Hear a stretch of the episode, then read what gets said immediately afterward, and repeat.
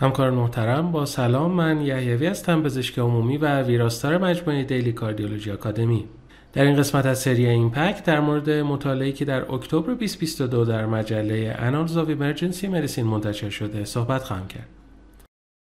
عنوان این مطالعه که با طراحی Prospective Case Control انجام شده هست Clinical confirmation of improved likelihood of survival associated with the use of the head-up CPR bundle for non-shockable cardiac arrest presentations. قبل از شروع توضیحات در مورد خود مطالعه برای روشن شدن هدف و اهمیت اون میبایست یک مقدمه کوتاهی در مورد احیای قلبی ریوی خدمتتون تقدیم کنم. همونطور که حتما مستحضر هستید در جریان یک احیای قلبی ریوی با اعمال چست کامپرشن ابتدا فشار مثبت در قفسه سینه ایجاد میشه و در ادامه با برگشت قفسه سینه به position عادی فشار منفی باعث افزایش venous return و رسیدن خون به قلب جهت پمپاژ میشه. یکی از مشکلاتی که همیشه در مورد روش کلاسیک CPR مورد توجه محققان بوده این موضوع که در جریان chest compression فشارهای شریانی و وریدی هر دو به طور همزمان افزایش پیدا می‌کنن و این موضوع به تبع باعث افزایش intracranial pressure در سیستم عصبی مرکزی میشه و خونرسانی محدود این سیستم رو محدودتر هم می‌کنه. این موضوع باعث شده که بر اساس مطالعات بیشتر CPR های انجام شده در خارج بیمارستان یا کاملا بی نتیجه باشن یا سکل های نورولوژیک مهمی از خودشون به جا بذارن. یکی از روش هایی که در مطالعات قبلی اثر بخشی اون در بهبود خونرسانی سیستم عصبی مرکزی در جریان CPR مورد بحث قرار گرفته و احتمال داده میشه که در بهبود outcome CPR هم تاثیرگذار باشه elevation gradual سر و قفسه سینه در جریان انجام chest compression هست. در این مطالعه که امروز در موردش صحبت می‌کنیم با توجه به همین موضوع تلاش کردن survival rate رو در بیمارانی که با تابلوی non-shockable cardiac arrest مراجعه کردن در دو گروه مورد بررسی قرار بدن.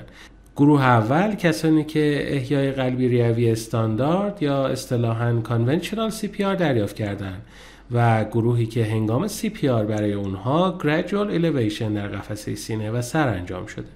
از اونجایی که به طور کلی احیای قلبی ریوی یک procedure به شدت مبتنی بر زمان هست فاصله زمانی تماس با مرکز اورژانس و شروع CPR هم بین دو گروه مورد بررسی قرار گرفته.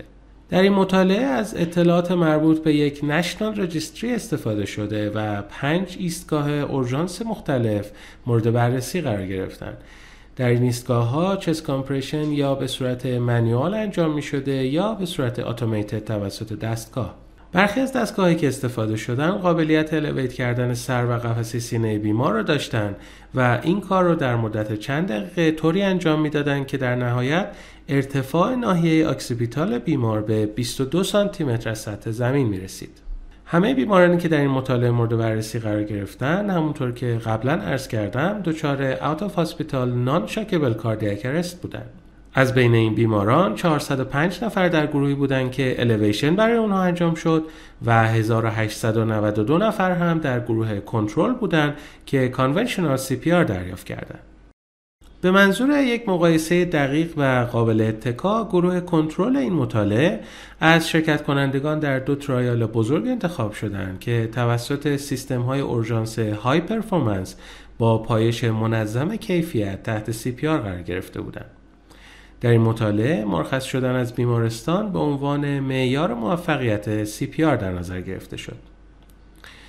نتیجه مطالعه نشون داد که بیمارانی که الیویشن سر و قفسه سینه برای اونها انجام شده بود نسبت به گروه کنترل دو چهار دهم برابر شانس بیشتر برای موفقیت CPR داشتند.